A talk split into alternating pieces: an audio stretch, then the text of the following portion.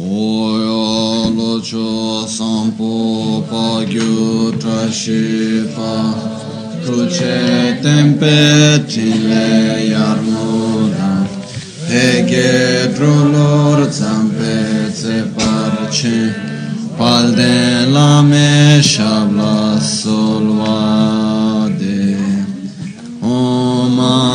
Guru Vajradhara Sumati Muni Shasane Karm Utta Vardanya Shrib Varsamanya Sarva Siddhi Oma Guru Vajradhara Sumati Muni Shasane Karm Utta Vardanya Shribar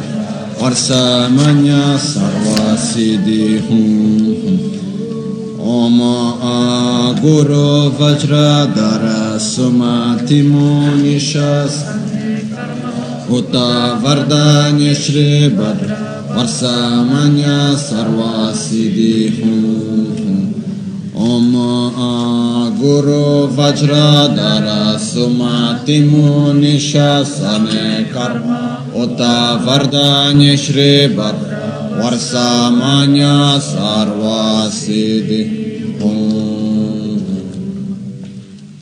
Akyuke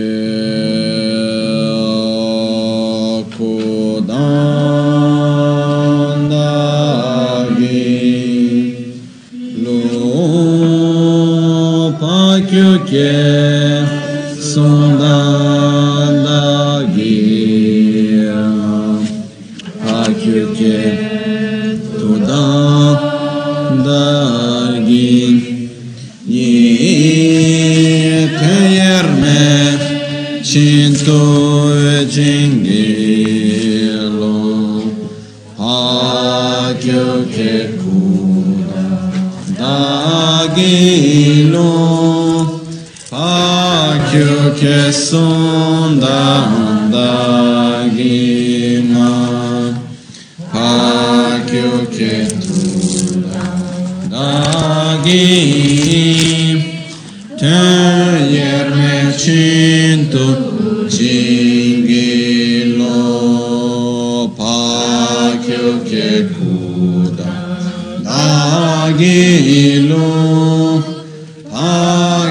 Pakyuke Sundandagima Pakyuke Tuda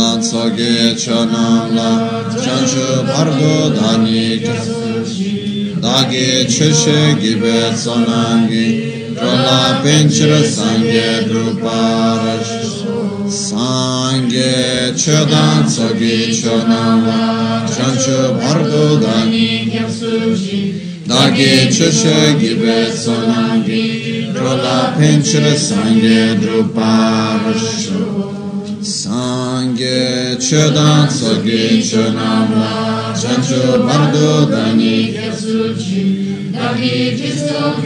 Sonangi Trova Vincere Sangue Drupasho Nel Buddha, nel Dharma e nel Sangha prendo rifugio fino all'illuminazione.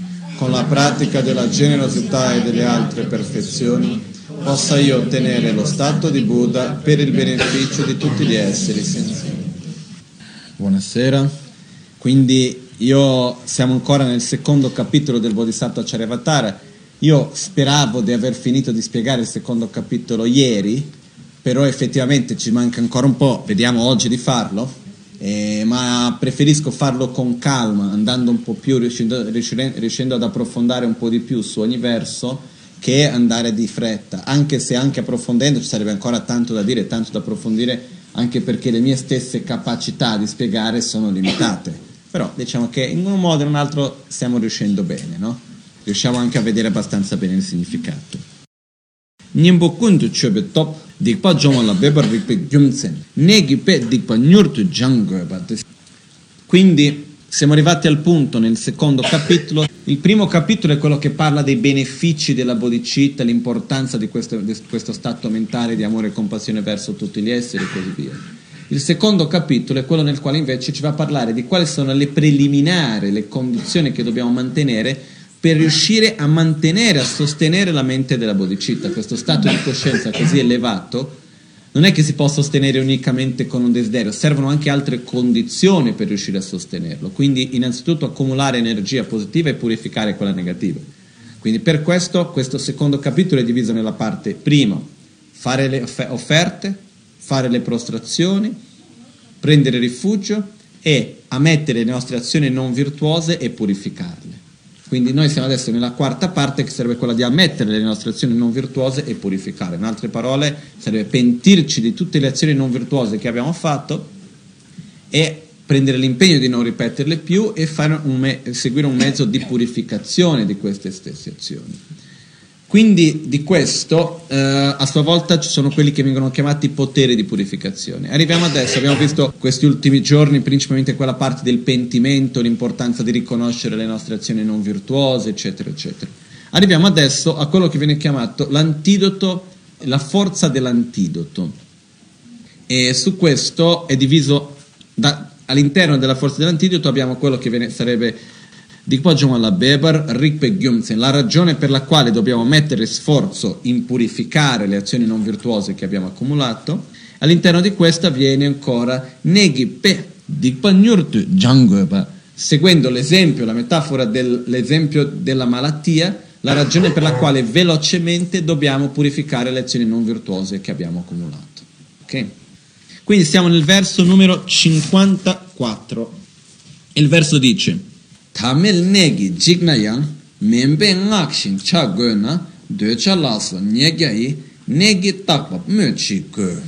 Se è necessario che segua la prescrizione di un medico allorché sono afflitto di una malattia ordinaria, quanto più dovrei farlo essendo costantemente afflitto dalle moltepli negatività dell'attaccamento e così via.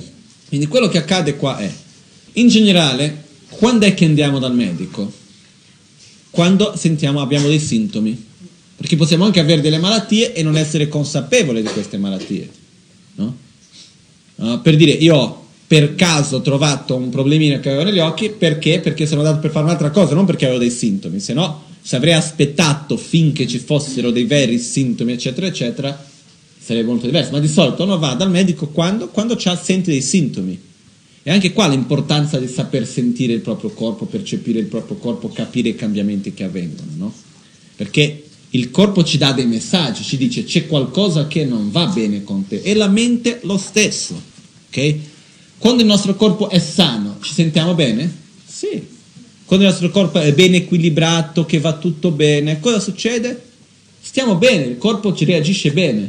Se c'è qualcosa che non sta funzionando bene perché stiamo mangiando male, perché siamo in un ambiente malsano, perché eh, siamo troppo tesi piuttosto che troppo stanchi, non diamo riposo abbastanza al corpo, qualunque cosa, cosa che sia, cosa fa il corpo? C- ce lo segnala.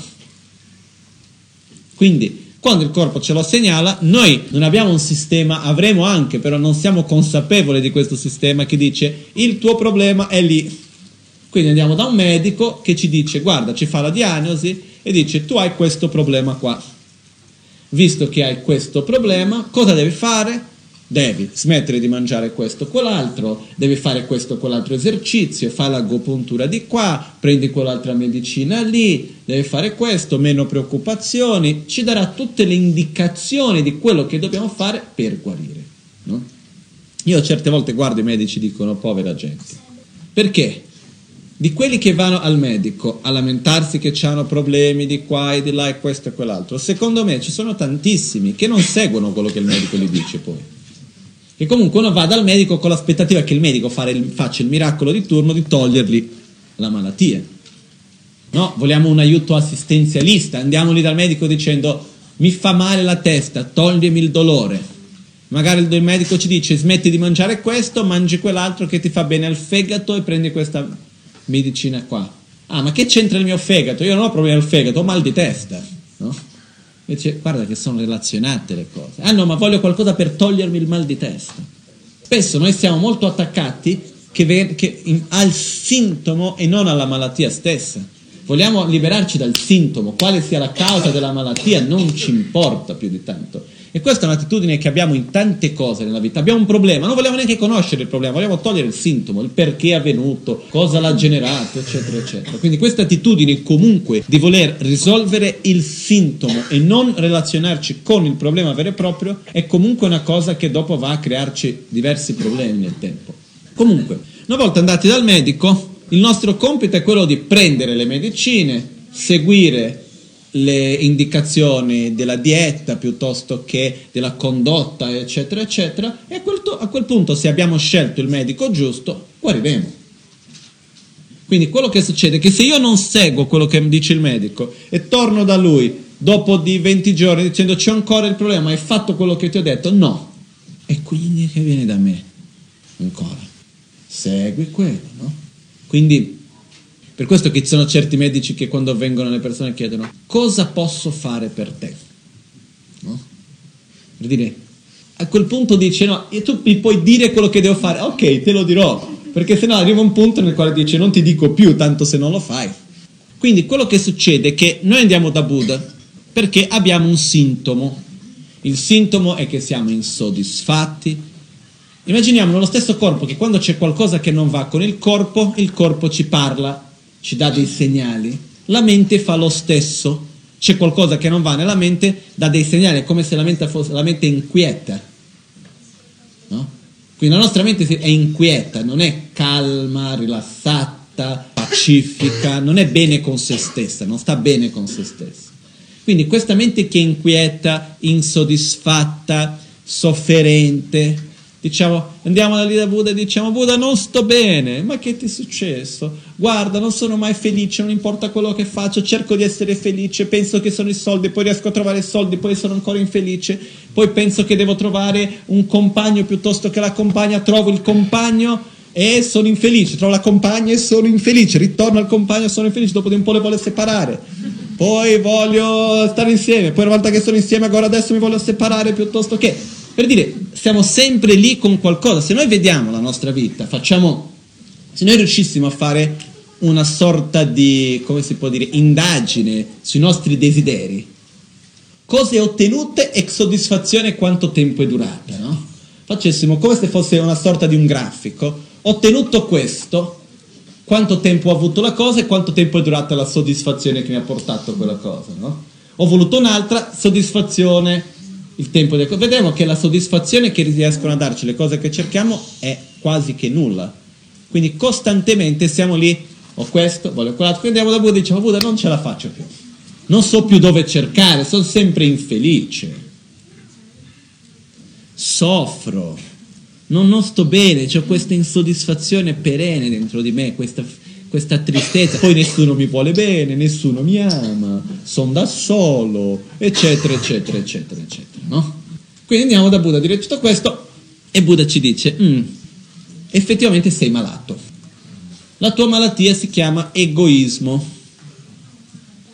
L'egoismo che la causa originale dell'egoismo è la visione erronea della realtà, è l'aggrapparsi a un io inerente e l'aggrapparsi alle, all'esistenza inerente dell'io e dei fenomeni, però questo è troppo complicato per spiegarti adesso. Comunque hai questa malattia. Per guarire da questa malattia cosa devi fare? devi innanzitutto eliminare le attitudini che ti fanno aumentare questa malattia, quindi devi diminuire la tua rabbia, la gelosia, l'invidia, eccetera, eccetera. Quindi Buddha ci dà un sentiero da seguire, ci dà delle medicine da fare, dice fai 20 minuti di meditazione tre volte al giorno. No? È come quella volta io parlavo con una persona che mi disse, io ho detto ti piace la meditazione? Sì, tanto. Che pratica fai? No, io faccio l'autoguarigione e guarda, quando la faccio al mattino mi sento così bene per tutto il giorno. Ho detto che bello, la fai tutti i giorni? Ah no, sono da tre mesi che non la faccio. Ma perché? Ma ridiamo però, è seria la cosa. Perché spesso sappiamo quello che dobbiamo fare, ma non lo facciamo. E qua mi viene la domanda che quando si va dal medico e non si prende le medicine bene, non si segue quello che il medico ci ha dato, può essere unicamente per due ragioni. O perché non vogliamo guarire abbastanza, non abbiamo paura abbastanza della malattia stessa, o perché non ci fidiamo dal medico. Sono le due cause. Di solito è perché vediamo il processo di cura, perché la medicina è amara, eh, non è sempre dolce. E noi vediamo il processo di cura più difficoltoso che vivere con la malattia stessa. Devo smettere di fumare, devo smettere di bere, devo fare esercizio la mattina, svegliarmi prima di andare al lavoro, fare la meditazione. Ma chi me lo fa fare? Piuttosto mi prendo tre pasticche al giorno e non sento il dolore, no? Quindi quello che succede, Buddha ci dice, devi cambiare attitudine, dovete avere una vita nella quale abbia un significato, concentrarsi a diminuire la rabbia, la gelosia, eccetera, eccetera. E uno dice, ma no, mi prendo tre pasticche al giorno, ogni tanto vado a cercare il piacere di qua, ogni tanto vado di là e cerco di tenere a bada la mia insoddisfazione, quello che facciamo poi dopo. Però Buddha ci sta dicendo, guarda che avete questi problemi. Quindi qua, quello che il verso 54 dice, anche se per una malattia comune abbiamo bisogno di un medico che ci guidi, Cosa ne dice da una malattia che c'hai da così tanto tempo e così profonda come il desiderio? Riesce a togliertela da solo o hai bisogno di un medico? Bisogno di un medico, abbiamo bisogno di un medico. Un medico però che conosca la malattia, preferibilmente che abbia già vissuto la malattia e abbia l'esperienza quindi di come uscirne da questa malattia, che è il caso di Buddha.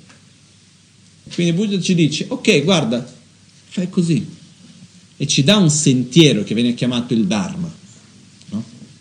Quindi questo primo verso è per darci questa consapevolezza comunque che l'esempio della malattia è meraviglioso perché uno ci dà la chiarezza che è qualcosa che noi abbiamo però dalla quale possiamo eliminare. Per dire, è una malattia avere due occhi? O no? No. Se noi fossimo nati sempre, se mi nasce un terzo occhio è una cosa strana, è una malattia perché? Perché non è normale, no? ma io non posso voler guarire dal fatto di avere due occhi, era nella mia natura avere due occhi di questo corpo. Quindi la malattia è qualcosa comunque che è oltre la natura dello stato di salute che il corpo può avere. La stessa cosa per la mente. Quindi il fatto che il desiderio, la rabbia, l'invidia, la gelosia, l'egoismo, eccetera, vengono viste come delle malattie, vuol dire che è possibile eliminarli una cosa momentanea che è stata creata, ma che è possibile di eliminare. Non è nella nostra natura in sé. Quindi il prossimo punto è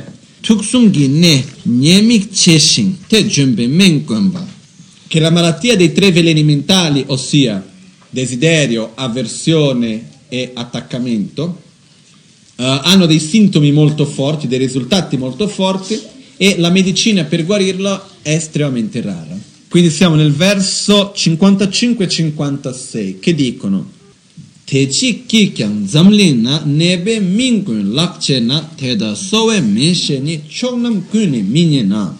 Tela memba tamche ken sungo tamche jimba katar miche semba shintun timu mebe ne. Tena memba chok tembe sundar drubrik se tutte le persone che dimorano su questa terra possono essere sopraffatte anche da una sola di esse. Una sola di esse si intende dire una sola di esse di queste veleni mentali, quindi ignoranza, attaccamento, avversione. E se non esiste altra medicina in grado di curare, in qualsivoglia luogo dell'universo, allora l'intenzione di non agire in accordo con i consigli me- dei medici omniscienti, capaci di sradicare ogni sofferenza, estremamente stupida e degna di disprezzo. Cosa vuol dire questo verso? Innanzitutto quello che accade è che dobbiamo riconoscere, se noi vediamo tutti i problemi che abbiamo nella terra, no? cerchiamo di capire i nostri problemi personali, cominciamo, ah non sono riconosciuto, c'è questo problema, i litigi in famiglia, piuttosto che tutti i problemi che noi abbiamo, nostri e delle persone che sono intorno a noi. Poi andiamo ad aumentare i problemi della società, le, le, le incompatibilità tra le diverse mentalità, prende, andiamo a prendere comunque, che ne so, uh, la disuguaglianza che esiste economica, la violenza, uh, i problemi ambientali, le guerre, eccetera, eccetera. Prendiamo un po' tutto questo, ok? La politica, mettiamo dentro. Mettiamo, prendiamo un po' tutto questo, no? Possiamo mettere qualunque sia il problema che ci viene in mente, mettiamo tutto in una lista enorme, che ci possono essere miliardi di cose in questa lista. Dall'altra parte mettiamo tre cose. Ignoranza, attaccamento desiderio che vanno insieme e avversione che è la base per l'odio, la rabbia, eccetera. Ok? Pensiamo, questa lista davanti, togliamo attaccamento. Quanti dei problemi vanno via? Un bel po'. La corruzione, per esempio, svanisce. Già la nostra politica è messa a posto. Quasi, perché c'è ancora l'ignoranza e l'avversione. Però una buona parte si è già messa un po' a posto, no? Quindi quello che succede, togliamo l'attaccamento e già siamo migliorati un po' le cose. Togliamo la versione, è migliorato tanto. Togliamo la ignoranza, non, non rimane più nulla in questa lista qua. Veramente, questo è bellissimo riuscire anche a guardare in questi termini perché noi siamo sì, è vero, perché spesso magari noi diciamo no, è vero che la causa della sofferenza è la rabbia, la gelosia, l'attaccamento, uh, la ignoranza, eccetera, però guarda quello cosa mi ha fatto, eh? Vedi, se lui non avessi fatto così io non sarei ora soffrendo qua in quel modo. Se quella cosa lì non fosse accaduta, questo non sarebbe così. Noi diciamo, però poi siamo pronti a puntare il dito addosso a tutti e qualunque cosa, no? Quindi quello che succede è che senza seguire perché Buddha ha detto, veramente facciamo la lista di tutti i problemi e vediamo cosa rimane se togliamo questo. Ditemi una guerra che sia mai avvenuta nella storia dell'umanità che non sia stata creata da ignoranza, attaccamento, avversione. Non c'è. Un conflitto tra persone, tra due persone che non sia per questo. Come minimo è per incomprensione e quindi ignoranza. Quindi io cambierei anche un po' questo verso che direi, che dice, se tutte le persone che dimorano su questa terra sono già sopraffate anche da una sola di esse. Non è che è già abbastanza sopraffatto, andiamo in giro a cercare dove non ci sia ignoranza, attaccamento, rabbia e sta già creando tutta la sofferenza per noi, no? Quindi il punto qual è? Noi da una vita, o meglio, da infinite vite, cerchiamo cosa? La soluzione per questo, per risolvere questo. Quanta energia non è messa nel mondo per risolvere i conflitti? poca di quella che dovrebbe veramente essere, ok? Però si mette energia, ci sono tutti quelli che credono nella pace usando mezzi esterni. Tanto di rispetto verso tutti quelli che fanno, io che continuano a fare perché fanno un gran lavoro, assolutamente sì.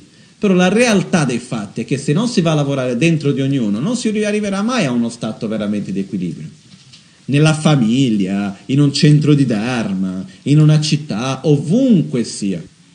Quindi quello che succede qua è che effettivamente non esiste una medicina in grado di guarire questo. Come la Magan ci dice, l'uomo è andato fino alla luna e cosa ha portato? Un po' di terra e sabbia.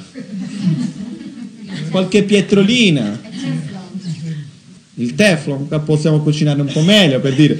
Però quello che succede è che effettivamente non è che ha migliorato la qualità di vita delle persone. No? Andiamo nei paesi scandinavi piuttosto che nei paesi, il paese dove la gente vive materialmente benissimo e di qua e di là. La gente è più felice effettivamente? No. Io mi sono accorto questa volta che siamo andati in monastero al sud dell'India. Vedevi questi bambini, erano a, a Sharganda, ci sono 400 bambini cominciano a studiare alle 5 e mezza del mattino, finiscono alle 11 di sera, con delle piccole pause in mezzo. Ok? Se tu li guardi non vedi uno con la faccia scontenta. Tu li guardi, sono felici, sono gioiosi, vanno in giro, giocano. Al momento della preghiera tutti fermi, decisi, stanno lì, studiano, eccetera. Ma sono gioiosi. Hanno tanto, non hanno tanto. Regalo di Natale o compleanno, ma non esiste neanche nell'immaginazione, neanche nell'immaginario collettivo o individuale, per dire. No? Sono contenti di avere quello che hanno e essere lì. Quindi è più che chiaro che avere tanto è è altro ma che controproducente per essere felici. Comunque, quello che succede è che il verso qua ci ricorda che dice, mi raccomando, una volta che avete trovato, che abbiamo trovato una soluzione, un medico che ci sappia guidare per guarire di questa malattia, che l'abbia già fatto per se stesso addirittura, non stiamo lì a perdere tempo a far finta che non siamo malati facciamo qualcosa per guarire dalla nostra malattia, seguiamo le medicine. E Buddha ci ha dato la cura. Buddha, Buddha ha detto, guarda, la cura qual è? Non, non posso, Buddha non è che da subito ci ha detto dovete fare la cura più profonda che è la corretta versione della realtà, no. Buddha ha cominciato dicendo, ok, vuoi guarire? Prima cosa, devi realizzare la preziosità di questa vita. O meglio, scusate, prima cosa, devi stabilire un buon rapporto con un maestro spirituale. Una volta che hai stabilito un buon rapporto con un maestro spirituale, a questo punto deve riconoscere la preziosità di questa vita, dopo deve riconoscere la, realizzare la, la certezza della morte, la certezza dell'incertezza del momento della morte, riconoscere la certezza del karma, avere un riconoscere che cos'è la sofferenza, sviluppare il desiderio di raggiungere, di uscire dalla sofferenza, la rinuncia dopo deve sviluppare amore e compassione verso gli altri, dopodiché deve sviluppare la corretta visione della realtà. Una volta che hai fatto questo, devi avere una corretta comprensione del tuo corpo sottile all'interno della pratica del Tantra, potrai guarirti completamente. Quindi esistono tutti i passi che Buddha ci ha dato. Quindi anche quando andiamo a guardare per dire al verso 84 della Guru Pujin poi e vediamo gli insegnamenti dell'Amrim, non dobbiamo vederli come una sorta di una conoscenza intellettuale che io devo conoscere tutti i passaggi dell'Amrim sinceramente che qualcuno sappia recitare perfettamente quali sono le 18 condizioni della preziosa vita umana non fa la minima differenza. Dobbiamo sapere qual è la preziosità di, di questa vita? No, dobbiamo realizzarlo. Perché saper recitare dall'inizio alla fine tutto l'anno è bello, positivo, non mi metto contro. Però realizzare la preziosità di questa vita vuol dire svegliarsi al mattino e dire che bello che sono qua. Devo fare qualcosa di buono con questa vita. Quindi dobbiamo vedere questo processo del sentiero graduale che Buddha ci ha dato come una medicina vera e propria da, da prendere in cura. Però ricordiamoci, noi prenderemo la medicina solo dal momento che veramente avremo paura della malattia. Perché se io non credo tanto di essere malato e credo che la cura sia più pesante che la malattia stessa, non la prenderò assolutamente mai. Quindi, arriviamo al verso numero 57 che dice Tena memba choktenbe sundar drubrikpa Tena memba tamche ke Yang sepe jango bartempa Yang sa tamil chungo lang payo neba chago na Pakse tongtur honga yi yurin yangsar chi go terin kona michi she dewar dukpa rik mai se devo essere prudente sull'orlo di un piccolo e comune precipizio tanto più lo dovrei se sono così vicino a uno di lunga durata che sprofonda per migliaia di miglia quindi cosa vuol dire questo no? se prendiamo l'esempio uh, andiamo insieme in una città da qualche parte andiamo insieme e dico oh, ti vengo a prendere fra mezz'ora ti lascio senza soldi, senza telefono, in un posto dove non conosci nessuno, non torno a prenderti. Passano le ore, comincia a diventare buio, non hai dove stare. Cosa succede? Uno si preoccupa. Viene la paura. Cosa succederà? Ma verrà a prendermi o, ne, o me? Cosa sarà successo? Ma altro che la preoccuparsi per l'altra persona, avere la paura per se stesso innanzitutto. E il freddo, come mi proteggo dal freddo, dove vado a dormire, cosa faccio, cosa non faccio eccetera, eccetera. No? Quindi se già una situazione di questa è una situazione che comunque ci fa paura, immaginiamo una situazione nella quale dobbiamo trovarci in un luogo dove non conosciamo assolutamente nessuno ed è di molta più paura e difficoltà che sono i reami inferiori. Quindi quello che viene detto qua è, è un po' come per dire, no? Noi diciamo spesso, ah no, ma quando mi troverò lì risolverò in qualche modo. E questo in qualche modo mi fa ricordare una volta che mi sono perso a Malpensa. Può sembrare strano, però è accaduto mi sono perso a Malpensa a 20 metri dalle altre persone che erano intorno a me, Era, eravamo lì proprio 20 metri l'uno dall'altro e sono stato un'ora e mezza a cercare. Io a cercare loro e loro a cercare me, viceversa, però io la mia esperienza è che ero senza soldi e senza telefono.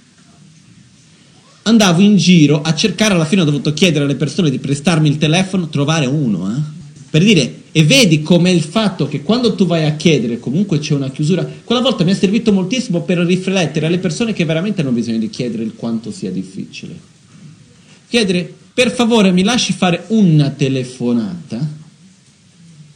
Qualcuno alla fine sì. Dopo una mezz'oretta, 40 minuti cercando, sono, sono riuscito a trovare due non è che chiedevo a tutti, li guardavo in faccia se vedevo che c'era un minimo di tendenza di rispondere con un atto, ok, però difficile, eh? Quindi immaginiamo trovarci veramente in una situazione di disagio. Poi io non penso che ho la faccia da uno che li voce voglia fare la rapina piuttosto che, no? Immaginiamo invece se uno è così, in una situazione dove tutti ti guardano comunque con diffidenza, eccetera, eccetera. È difficilissimo. No? Quindi, l'esempio che viene fatto qua è, abbiamo creato delle azioni non virtuose in passato? Sì. Ce le abbiamo accumulate con noi? Sì. In altre parole, abbiamo mai agito con rabbia, gelosia, invidia, arroganza, egoismo, eccetera, eccetera? Sì. Quelle cause sono lì accumulate, è un debito che ce le abbiamo lì che prima o poi ci toccherà pagare. E noi più o meno abbiamo la tendenza di metterci a dire sì, quando mi toccherà pagare, pagherò. Però quando ci toccherà pagare, a quel punto non abbiamo altra scelta di trovare la soluzione lo sgamo al momento. Non c'è. Chiedere il condono, non c'è condono. L'amnistia non avviene.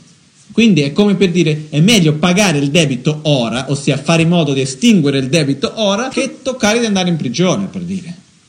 Quindi quello che viene detto è, visto che in questa vita abbiamo le, la possibilità di estinguere il debito che abbiamo, karmico, delle azioni che abbiamo fatte, non ce lo portiamo addosso questo debito alla prossima vita che ci dà una grande probabilità di avere altre rinascite peggiori. Perché lo dobbiamo fare? No? Visto che adesso abbiamo le condizioni per poter purificare il karma, eccetera, eccetera. No? Ma tanto questi discorsi servono unicamente se noi ci crediamo nel karma, perché sennò siamo qua a perdere tempo. Eh? Vero? Quindi no, solo questo un punto veloce che per me, come facciamo a sapere se veramente crediamo nel karma o no. Nel momento che noi diciamo stiamo bene, diciamo vedi che buon karma che ho, che sto bene. E quando stiamo male, ah guarda quello lì che mi ha fatto fare, piuttosto che appuntiamo il dito addosso a qualcuno o qualcosa, vuol dire che non crediamo nel karma. Perché credere nel karma vuol dire essere consapevole che ciò che mi accade è il risultato delle mie proprie azioni. L'altro non è stato altro che una condizione che li ha fatto maturare. Posso dire, ma guarda quello che mi ha fatto maturare quelle cause che ho creato nel passato, no? Piuttosto. Però comunque la colpa originale è mia, di quello che io ho fatto, che ora vivo i risultati. E neanche quell'attitudine di dire, ah ma perché questo succede a me, non ho mai fatto nulla. Che tu ti ricordi. No? Tra queste e altre vite, e anche, ma anche in questa vita stessa, spesso ci dimentichiamo di quello che facciamo ancora di più quello che non siamo neanche consapevoli. Ok, il prossimo verso dice Terinkwena michi she dewar dukpa rikmayin dagni me par gyurwe tu teni demi sawar jun. È inappropriato rivolgersi pensando per oggi non morirò, perché inevitabilmente quel momento verrà e io diventerò niente. Questo verso fa riferimento al fatto che diciamo vogliamo portare con noi, continuamente portare con noi il peso delle nostre azioni negative del passato o no? Se noi diciamo no, io il mio peso me lo voglio portare, prego, tanto lo stai già facendo, no, no, no, nessuno è obbligato di nulla, assolutamente. Però se invece io dico no, io non voglio portarmi questo peso, perché adesso magari lo sento però non tanto, nel momento nel quale veramente mi cadrà addosso in un modo pesante, e a quel punto sarà diverso. Quindi se io veramente non voglio portarmi quel peso con me, devo fare qualcosa già da subito per estinguere quel debito che ho con me stesso. Devo già da subito fare qualcosa per purificare queste azioni che io stesso ho accumulato. Non stare ad aspettare magari il giorno che, no? Perché se no questo giorno non avverrà mai. Che certezza abbiamo che domani potremo fare questo? Nessuna. Che saremo qua domani? Nessuna. Io mi ricordo sempre un amico che purtroppo non c'è più, si chiamava Geshen Awantarlo, mio padre l'ha conosciuto. Geshen Awantarlo era un monaco al monastero di Sera bravissimo a memorizzare. Lui sapeva, non c'era una preghiera che lui non sapesse a memoria. Ma non sto scherzando. Non c'era un testo di filosofia che lui non sapesse a memoria. Aveva una capacità di memorizzazione da quando era bambino che non c'era nessuno in tutti i monasteri che era capace come lui. Guarda che sono bravi, eh? C'era un ragazzo nella mia classe che memorizzava 1500 pagine all'anno. Lui era ancora di più. E lui, con tutta questa conoscenza che aveva anche, aveva un sogno che era quello di poter praticare, sedersi e meditare bene, praticare bene, eccetera. E lui sempre diceva dicendo, no, io farò il mio bel ritiro, mi siederò a praticare bene, a mettere in pratica tutto quello che ho imparato, quando potrò chiudermi per fare un ritiro di tre anni. E quel ritiro di tre anni si passava avanti, non si faceva più, perché, perché adesso non posso perché c'è questo, lì non posso perché c'è quell'altro, nel frattempo ho avuto un cancro e non c'è più giovane, è morto con 47 anni, non più di quello. Eh. Quindi quello che voglio dire è che comunque noi non sappiamo mai cosa ci troveremo avanti nella vita, domani né oggi. Perciò, veramente, se non vogliamo portarci questo peso con noi, dobbiamo fare qualcosa. E possiamo fare tanto ogni giorno. Per dire, il semplice fatto di dire, guarda, io tante volte ho agito, sono ho trattato le persone male in un modo antipatico, piuttosto con rabbia, con invidia, con gelosia, gli ho mentito, eccetera, eccetera, ho, ho recato sofferenza ad altre persone dal mio modo di comportarmi, eccetera, eccetera. Mi dispiace tanto per quello. Perciò io oggi prendo l'impegno di non farlo più e oggi sarò estremamente gentile con le persone per purificare quel karma che io ho accumulato facendo questa azione. Funziona. Se io vado a dire, che ne so, aiutare gli altri, uh, dalle, dalle, cose più banali che possa essere, che ne so, pulire il bagno. Uno può dire, ma come faccio a praticare il Dharma mentre pulisco il bagno? Sto pulendo il bagno e mentre pulisco il bagno immagino possa che tutte le sporcizie che togliamo, le macchie, lo sporco, sono tutte le azioni negative che abbiamo accumulato nella nostra vita, ci pentiamo delle nostre azioni non virtuose, prendiamo l'impegno di non ripeterle più e chiediamo le benedizioni a Guru Buddha, Guru Buddha benedicimi affinché io li possa completamente purificare. Mentre stiamo pulendo il bagno, funziona. Mentre facciamo la doccia, mentre ci laviamo i denti, no? addirittura mentre andiamo in bagno. Immaginiamo che stiamo buttando via le nostre negatività. No? Funziona. Il punto è farlo, eh? Il punto è farlo. Perché sono cose che sono, sembrano banali, sembrano delle cose così, però non è così semplice. L'importante è farlo. Il mio punto è, dobbiamo trovare come praticare in ogni momento della nostra vita di tutti i giorni. E all'interno del praticare esiste l'aspetto di purificare il karma negativo che noi stessi abbiamo creato, con l'impegno di non ripeterli più. Se noi facciamo tutto questo, ossia, se noi facciamo il fatto mentre siamo nel bagno fare il mantra, uh, stiamo lavando, immaginiamo che stiamo purificando, però senza pentimento di quello che abbiamo fatto e senza l'impegno di non ripeterlo più, mi dispiace dirvelo, serve a poco. Perché il potere di purificazione avviene quando ci sia presa di rifugio, amore e compassione verso gli esseri, pentimento per quello che ho fatto, impegno di non ripeterlo più. A questo punto posso usarlo i metodi della gentilezza, posso pulire i bagni, posso andare in bagno, posso fare la doccia, posso fare il karma yoga, il mantra di Vajrasattva, l'autoguarigione all'interno della Guru Puja, posso fare migliaia di metodi che vanno veramente ad aiutarmi. Però devo avere la consapevolezza di quei punti precedenti, se no veramente diventa una cosa che ha un effetto, sì, però un effetto minimo paragonato con quello che potrebbe essere. Ok? Scusate se mi esalto un po', però è il fatto che non stiamo scherzando qua. Non è che siamo qua per passare il tempo. Questa è roba seria. Veramente, perché, sai, se no la vita passa, va avanti, alla fine siamo ancora qua a far nulla. Noi, mi dispiace dirlo, però spesso io vedo come se avessimo una visione del mondo troppo rosa, rosa e blu, no? Tutto, no, va, tanto va tutto bene, di sicuro me andrà tutto bene, sono una persona prescelta, che ne so io. Ok? Però quello che succede, sì, se puoi essere prescelto, ma il tuo karma te lo becchi te. Te lo porti addosso, come ce lo portiamo ognuno di noi. Addirittura Monganariputra, uno dei principali discepoli di Buddha, è morto pieno di botte. Perché? Perché è il karma che lui stesso aveva generato. Quindi questo è importante avere questa consapevolezza. No? Il prossimo verso, e quindi qua siamo al verso numero 59. Mm, Dunga gimmi jikpala gimse chiang mebe lam gombala lelo chabar mirikpar. Dala mijik sui chin. Tele jitar nge gyur. Kemi sawar me na. Citar dai dewar gyur. Chi può garantirmi di non aver paura? Come posso sfuggire con certezza a tutto ciò? Se inevitabilmente dovrò morire, come posso restare calmo e gioire? Cosa vuol dire questo? Spieghiamo il verso, eh? che non è che devo avere paura della morte, cosa mi succede? No, quello che succede è, innanzitutto, è la cosa più naturale del mondo, anche se alcuni cercano di far finta che non è così, che così come si nasce, si muore. Questo è normale, non c'è niente di male in questo. Purtroppo spesso si dà un peso troppo forte a questo aspetto della morte. No, immaginiamo come sarebbe del mondo se non ci fosse la morte. Una cosa, una confusione, non, sarebbe una cosa assurda, no?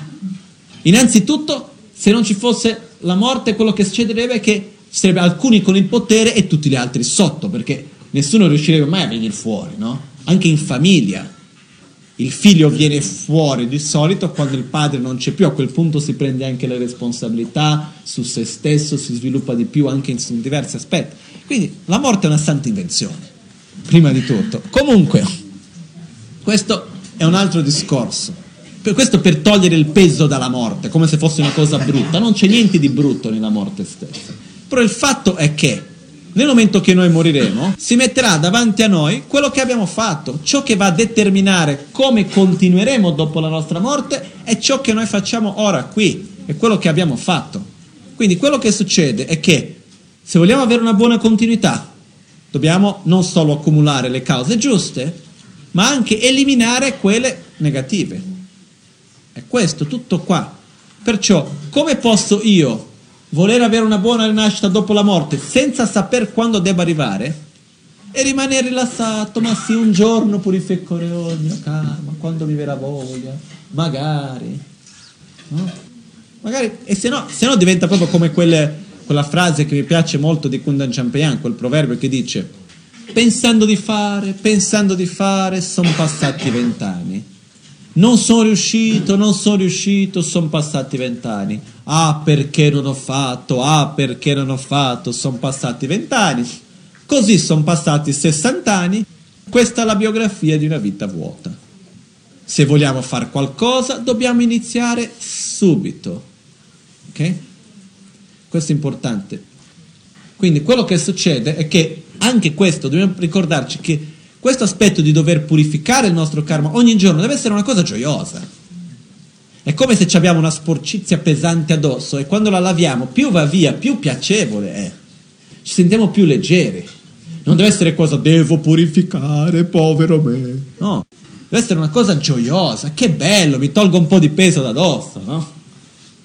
Perché non è soffrendo che si purifica, eh? Non è con la sofferenza che si va a purificare, perché se fossi con la sofferenza che si va a purificare ci facciamo delle belle corde, dei frustini con le punte di metallo e ci facciamo le sessioni di purificazione, tutti lì, no? Vengo lì, vuoi un po' di purificazione anche te? Vuoi purificare qualcosa? Eh, posso aiutarti, eh? No? Quindi quello che succede è che non è con la sofferenza che si purifica, ok? Quando soffriamo è comunque la maturazione di un'azione non virtuosa che abbiamo accumulato, ma non è possibile purificare le azioni non virtuose con la sofferenza. Per purificare le azioni non virtuose, quello che dobbiamo fare è avere amore e compassione verso gli altri, rifugio, innanzitutto pentirci delle nostre azioni non virtuose, avere l'impegno di non ripeterle più e poi fare qualcosa per purificarle. Questo qualcosa può essere pulire il bagno, può essere fare il mantra di Vajrasattva, l'autoguarigione, aiutare gli altri, è dare un sorriso, essere gentile. Però deve avere queste basi. E deve essere fatto in un modo gioioso. Questo è molto importante. Non dobbiamo viverlo come un peso, la purificazione, ma sì come una gioia di poterlo fare. Okay? Verso numero 60. Ngönche nyongde shikpalle dakla lakpa chi yuna dani tela ngönshe ne lama kadan galwar cha. Cosa mi resta delle esperienze passate ormai esaurite? Eppure, per attaccamento ad esse, sono andato contro i consigli del mio maestro. Quello che fa riferimento a questi versi qua è il fatto che comunque le cose che abbiamo, i piaceri sensoriali, le cose che abbiamo ottenuto, ormai sono andate. Cosa è rimasto di tutto quello? La memoria. Quando c'è, eh? Spesso ci dimentichiamo pure, no? Quindi quello che succede è che quello che ci rimane non è altro ma la memoria di ciò che è avvenuto. E per aver avuto tutte quelle cose che ormai non ci sono neanche più, siamo pure andati contro i consigli del nostro proprio maestro, la nostra propria guida spirituale. Quindi quello che succede qua è il fatto innanzitutto di capire, di realizzare che i beni materiali, i piaceri, per dire, è piacevole mangiare una cosa che ci piace? Sì. A chi non piace avere un piacere sensoriale? A nessuno. C'è qualcosa di male? No. Non c'è nulla di male nei piaceri. Assolutamente no. Il problema è il modo co- come noi facciamo per ottenerli certe volte e quello che dopo vanno a scatenare. Innanzitutto è il fatto che non vivere per i piaceri, vivere per i piaceri diventa un problema. Perché comunque non riescono a sostenere veramente uno stato di felicità. Dura per un po', per qualche momento, ci basta quello. Dopo di un po' non ci sostiene più la nostra gioia, la nostra felicità. No? Ci sono addirittura tutte quelle cose che facciamo un grande sforzo per ottenerle, e quando riusciamo ad ottenerle ci dura un po' e dopo un po' che succede vogliamo buttarle via, eliminarle e non riusciamo neanche. E dobbiamo pure pagare un gran prezzo di fatica e tutto il resto per eliminarle? Che ne so, ogni tanto questo accade col matrimonio, ogni tanto questo accade con certi tipi di rapporti, ogni tanto questo accade con cose che uno può acquistare, dopo deve trovare il modo di come ridarle. Sono mille cose. Però quello che succede è che di solito, se noi vediamo nel passato, quello che abbiamo ottenuto, quanto veramente ci ha dato di gioia? Qualcosa. Però è importante evidenziare che non c'è nulla di male in avere piaceri sensoriali, in avere beni materiali, in avere una buona immagine. Non c'è assolutamente nulla di male in questo. Il punto è come andiamo a usare tutto questo che è importante e non vivere per queste cose. Per dire, ho un piacere, che buono, lo uso. All'inizio dell'autoguarigione 3, Lama Gancin dice, dobbiamo goderci piaceri senza attaccamento. È bellissimo. Quindi quello che accade è che ho qualcosa, che bello, fammelo godere bene.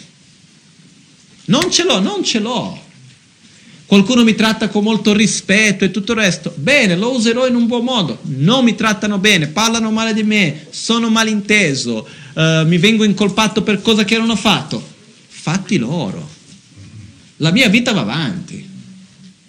Non posso lasciarmi prendere da tutta la mia vita perché loro pensano piuttosto che hanno detto.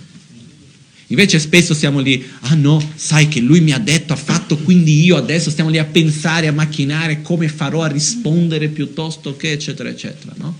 Rilassiamoci di queste cose. O beni materiali. Bene, usali in un modo positivo. No, no. L'importante è avere abbastanza per vivere. Ho da mangiare, ho dove dormire, posso curare la mia salute. Punto. Mi rilasso. Però quello che succede è che la quantità di energia che usiamo per queste cose è troppa. e la quantità di azioni non virtuose che andiamo a compiere per ottenere questi piaceri che poi non durano neanche, è troppa. Chi ce lo fa fare? No? È una cosa importante anche da capire come meccanismo che succede, è che ovunque ci sia attaccamento e desiderio ci sarà avversione, è matematico. L'esempio più banale è quello che diciamo che io fossi l'unico che ci avesse l'acqua qua o che la potesse bere, non c'è acqua da nessun'altra parte. Siamo qua dalla mattina, nessuno beve l'acqua, solo io. Sto qua con la mia acqua, però io ho solo questo bicchiere e la bottiglietta, non ho più acqua. Eh? Finisce, finita l'acqua in tutto il bagnano, vabbè, Verbagna, non c'è più acqua. Sono qua con la mia acqua. Ah, che buona, no? Arriva qualcuno che si avvicina a me con la bocca un po' secca e dice che sette che ho, no? parlando un po' così al muro, no? Che sette che ho. Qual è la reazione che ho verso questa persona visto l'attaccamento che ho alla mia acqua? Attrazione, avversione o neutralità? Avversione. Quindi no? Quindi cosa succede? Succede che quando io ho attra- perché che ho avversione verso quella persona? Perché la vedo come una minaccia al mio piacere. Che ne so, faccio un esempio che mi è venuto in testa, che io ho visto succedere tante volte, in un rapporto di coppia succede che ci sono due persone. Innanzitutto la gelosia non è altro che il risultato della, della paura di perdere ciò che uno crede di possedere. Ok? Quindi parte già da un'illusione in sé, però al di là di questo, quello che succede che cos'è? C'è una persona, sta parlando con un altro che magari è gentile con quello, viene fuori la gelosia. Perché? Perché ho attaccamento che deve essere mio quindi io creo avversione, vado a litigare con la persona con cui sta parlando e con la mia propria compagna piuttosto che. Quindi alla fine vado a fare un problema al mio proprio rapporto perché con la paura di perderlo. È come per dire, c'è il bicchiere d'acqua, c'è qualcuno che sta venendo, cosa faccio? Faccio cadere il bicchiere per terra, no? Poi non ce l'ho neanche più per me. Quindi il fatto è, rilassiamoci veramente concentriamo la nostra energia in quello che è di più significato nella nostra vita, tutto lì. Quindi il prossimo verso dice Dunga gimiji pa gyumsen chi eh, chi yang mebe lam gomba la lelo char mi repa nyeba pwe lonchu la yete mi rongwa nyen sto la chakpar mi ripe sen sen di dan ti shin tu nyen dan sheba nang pang ne chikpu she eh, chikpu ka she drogo na Lasciando questa vita e tutti i miei amici e parenti, se è da solo che dovrò andarmene, a che scopo distinguere tra amici e nemici?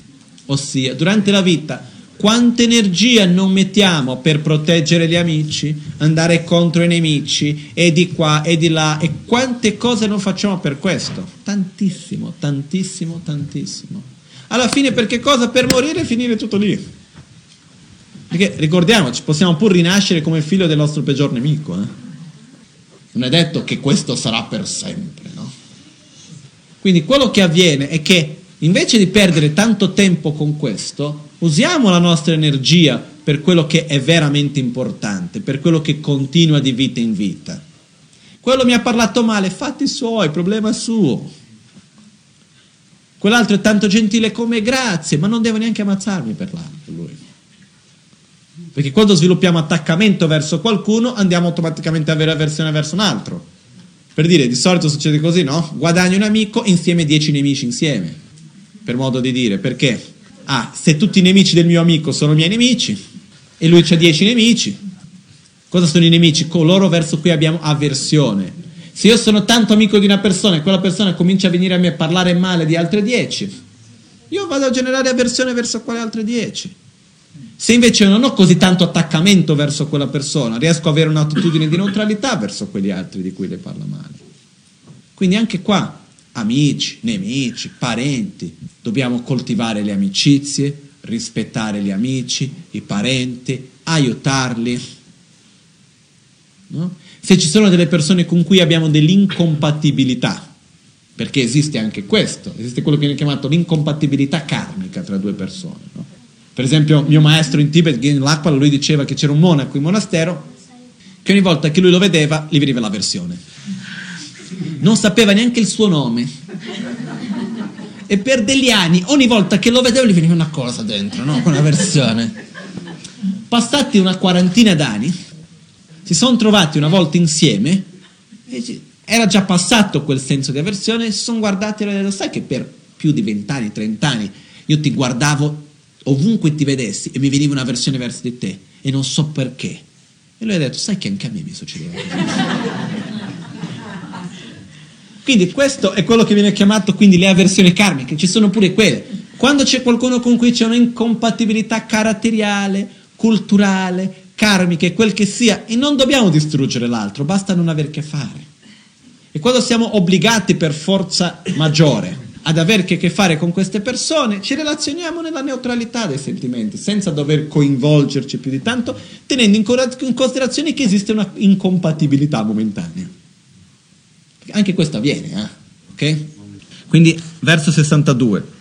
Mige wale dunga chung tele jitar nge tarshe ninsen taktu dagini teni bashi samberre continuamente, giorno e notte, non dovrei considerare altro che questo. Come posso essere sicuramente liberato dalle negatività, le fonti del dolore? Ossia, visto che le azioni non virtuose sono le cause della mia propria sofferenza, dovrei costantemente essere consapevole e pensare, trovare un mezzo, come faccio a essere libero dalle cause della sofferenza? Sia quelle che ho già creato, quelle che sto creando e quelle che creerò se non cambio la mia attitudine? Dobbiamo, questo deve essere un pensiero che è presente nella nostra mente, non qualcosa che ci pensiamo una volta ogni vent'anni, no? Quindi i prossimi tre versi, che sono gli ultimi versi, che è la parte della confessione finale, diciamo, dicono Ngarce shakpa, shakpe ngowo, shakpe tsul, kembar sene nyeba le dope tamchawa.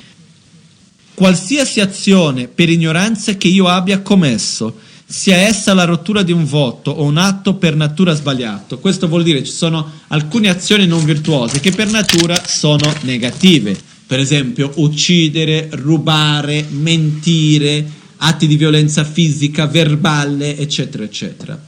Mentre ci sono alcune azioni non virtuose che vengono a causa di impegni che prendiamo. Per esempio, se il nostro maestro ci dice, ah, dovete prendere il voto di non camminare per quella strada, per dire, e noi abbiamo l'impegno di non camminare per quella strada perché? Perché ci sono piccoli animaletti, che ne so io, una ragione in particolare per la quale prendiamo. Se dopo camminiamo per quella strada sapendo che noi non dovevamo farlo e con l'impegno di non farlo, quindi qua c'è un karma negativo di aver rotto un impegno, un voto. Mentre se io non ho l'impegno di camminare su quella strada, di non camminare su quella strada, e niente, lo vado a camminare, non succede niente, non c'è nulla di male. Quindi ci sono certi voti, che ne so, il voto del Bodhisattva che dice se qualcuno ti chiede qualcosa che veramente ha bisogno e tu la possiedi e puoi darla, devi darla. Se tu non dai e hai il voto del Bodhisattva, è un karma negativo. Se tu non dai e non hai nessun voto, non succede nulla. Non è un karma negativo. Quindi ci sono certi impegni che noi ci prendiamo che a sua volta Ah per esempio, se io prendo l'impegno di tutti i giorni fare tre prostrazioni al mattino e non li faccio, è un karma negativo. Perché vado contro un impegno che ho puro con... Io sto in qualche modo distruggendo il rapporto che ho con i miei maestri, con gli esseri sacri con cui ho preso questo impegno. Se io non ho nessun impegno, non faccio le prostrazioni, non succede nulla. Ok? Quindi è questo che è questo fatto dei voti. Qualsiasi azione per ignoranza io abbia commesso, sia essa la rottura di un voto o un atto per natura sbagliato, umilmente con le mani giunte, prostrandomi rispettos- eh, eh, ripetutamente alla presenza dei protettori, le protettori qua intendiamo dire i guru, i Buddha, i Bodhisattva, protettori in quanto quelli che ci proteggono dalla nostra propria ignoranza e quindi dalla nostra propria sofferenza. Alla presenza dei protettori le confesso tutte terrorizzato dalla grande sofferenza che ne verrà. Che vuol dire, sono davanti a Guru Buddha e dico, per favore, guarda, ho sbagliato, veramente mi dispiace tanto. E sono preoccupato di quello che saranno i risultati, non ho voglia di vivere i risultati di quello che ho fatto. Quindi veramente per favore aiuto, mi dispiace tanto di quello che ho fatto, non solo per la natura dell'azione in sé che ho fatto, ma per quello che ci avrò da pagare pure per quello che ho fatto. Mi dispiace tantissimo per questo imploro tutte le guide del mondo, tutte le guide spirituali, di raccogliere tale confessione di negatività ed errori dal momento che non sono, di benefi- dal momento che non sono benefici. In futuro non li commetterò più. Quindi io richiedo, oh Guru Buddha e tutti gli esseri sacri, accettate questa mia confessione, per favore. Io prendo l'impegno di non ripetere mai più queste azioni, visto che non portano nessun beneficio. Quindi, ripeto, il processo di purificazione non deve essere sofferente, non deve essere quel peso, quella cosa sofferente, no, deve essere una cosa di sollievo. Però un sollievo nella quale ci deve essere la forza che mettiamo, nella quale vado al gruppo e dico, managgia, guarda cosa ho fatto, no? Mi dispiace tanto, veramente, dal cuore. Veramente mi dispiace di quello che ho fatto. Però accettate Buddha questa mia confessione, guidatemi nel sentiero per non ripetere più queste azioni. E però abbiamo già il metodo di cosa fare.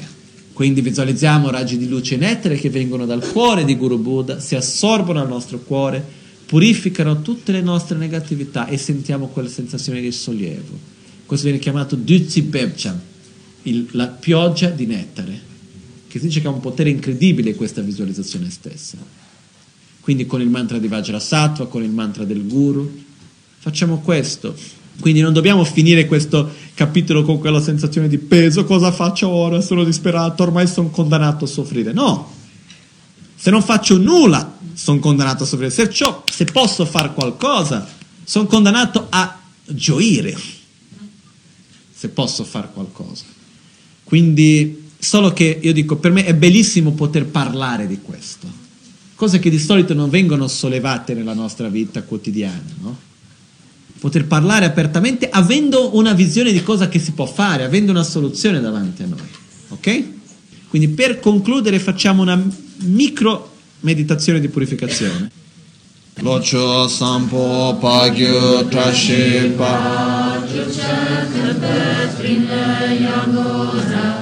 trashepa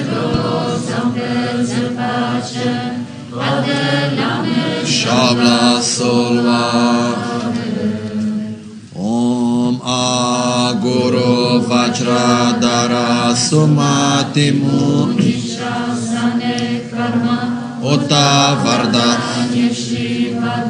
Varsamanya Sarva Om A Vajradara Sumatimu Ota Varda Varsamanya Sarva Siddhi Om Guru Vajradara Sumati Munishasane Karma Uta Vardanya Shri Bhadra Varsamanya Sarva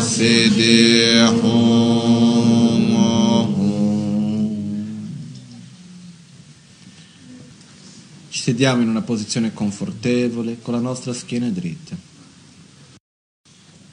Visualizziamo davanti a noi Guru Buddha.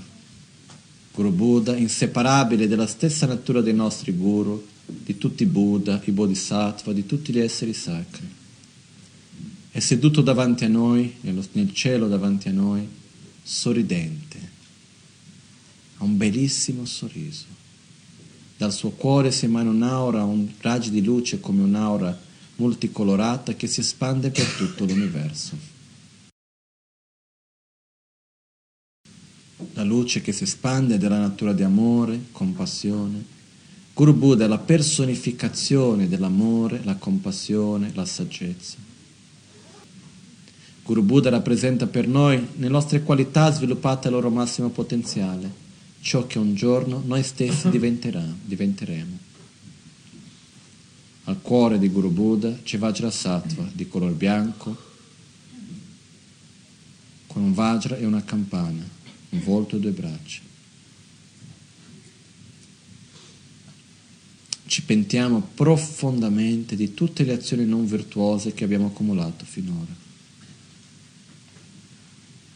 Tutte le nostre azioni quelli che abbiamo fatto in un modo consapevole o inconsapevole, tutte le volte che abbiamo recato sofferenza agli altri. Ci pentiamo profondamente.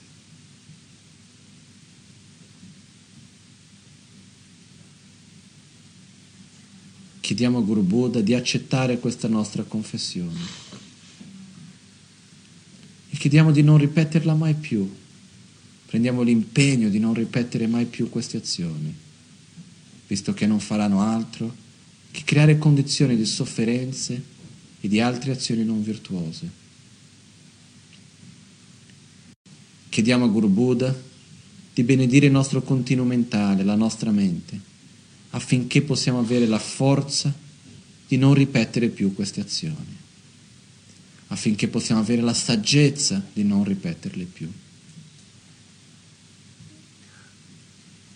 Dal cuore di Guru Buddha, dal cuore di Vajrasattva al cuore di Guru Buddha, si emanano raggi di luce nettare bianchi che entrano dal nostro capo e riempiono il nostro corpo purificando tutte le nostre negatività, in particolare tutte le azioni negative che abbiamo accumulato sin da un tempo senza inizio, che escono dal nostro corpo nella forma di fumo nero e di sporcizia.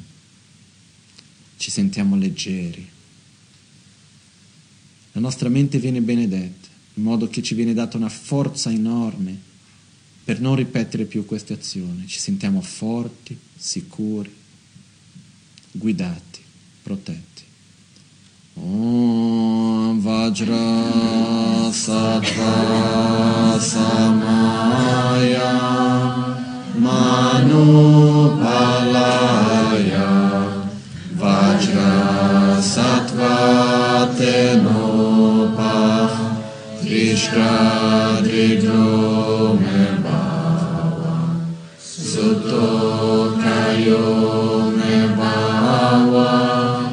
Supor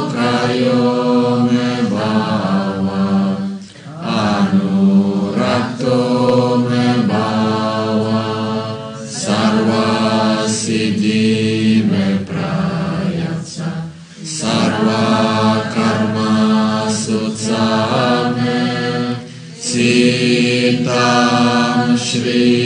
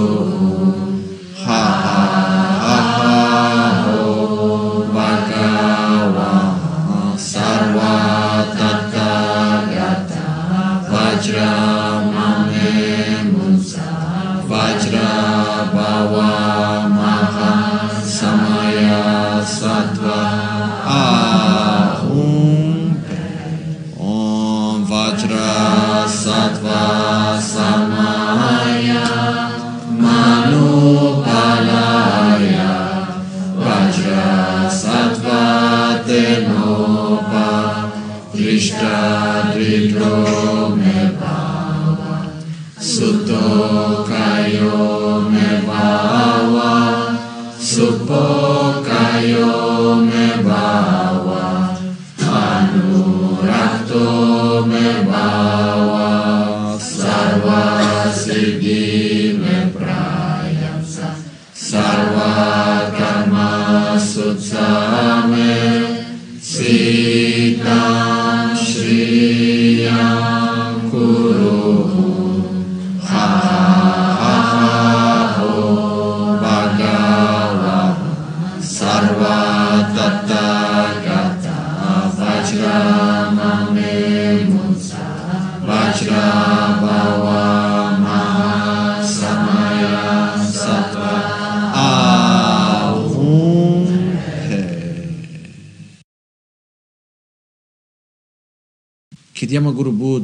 di essere sempre con noi, in modo di guidarci in ogni azione che compiamo, affinché non andiamo più a fare azioni non virtuose e possiamo essere di beneficio per gli altri.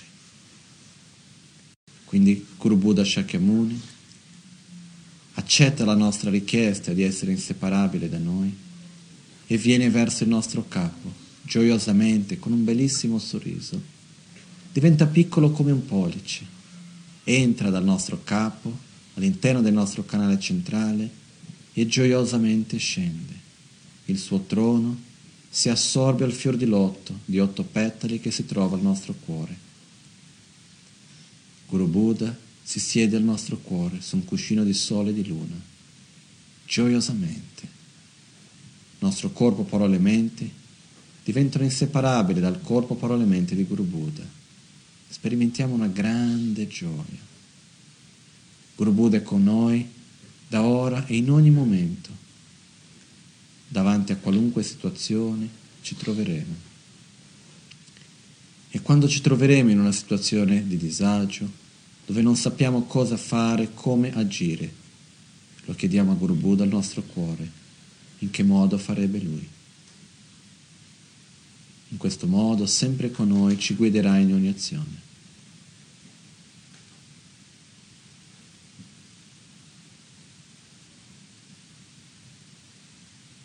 Chanchu Semcho Rinpoche Ma che Panan Che Gyurchi che pagnam par me paia come conto peluarsho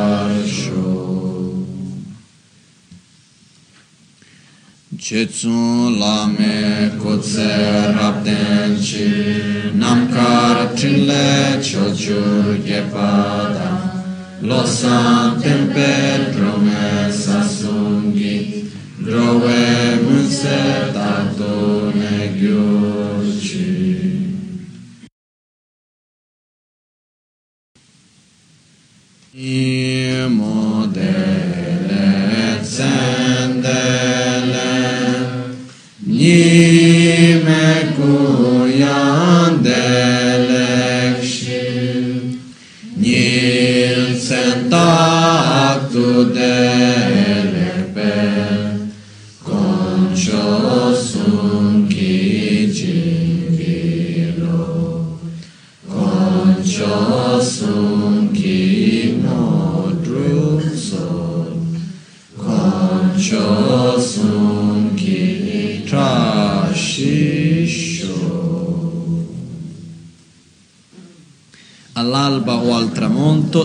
Notte o durante il giorno, possano i tre gioielli concederci le loro benedizioni, possano aiutarci ad ottenere tutte le realizzazioni e cospargere il sentiero della nostra vita con molti segni di buon auspicio. De sol a sol, a noite ou ao meio-dia, possam as três joias conceder-nos suas bênçãos. Possam as três joias ajudar-nos a alcançar todas as realizações possam as três joias espalhar muitos sinais auspiciosos no caminho de nossas vidas. Al anochecer, por la noche, durante el día, puedan las tres joyas concedernos sus bendiciones, puedan ayudarnos a obtener todas las realizaciones y colmar el sendero de nuestras vidas con muchos seños de buen auspicio. Pues le trojo dispensé toda la realización Pues le troja io remplis notre vie sin de Facciamo i mantra della compassione, della saggezza, del potere di realizzazione per avere queste forze, queste qualità nelle nostre proprie azioni. Om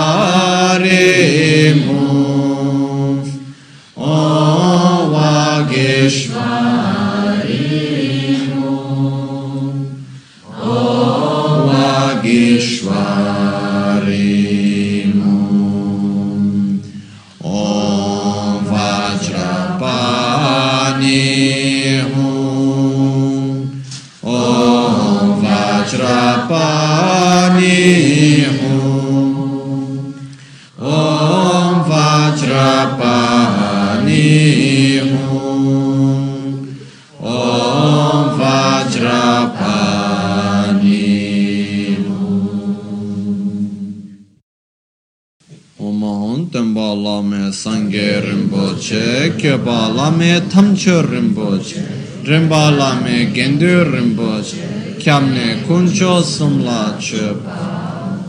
Locho sambo pagyo drashi, che tempe tinle yarmoda, pegye drolo zambe zep, pande lame shela chepa kanshi drenpa tsamge chi nangge parche kunse le shin tinle nam. So tse gya che shukden ringa tse ten sun kordan che la che pa buon appetito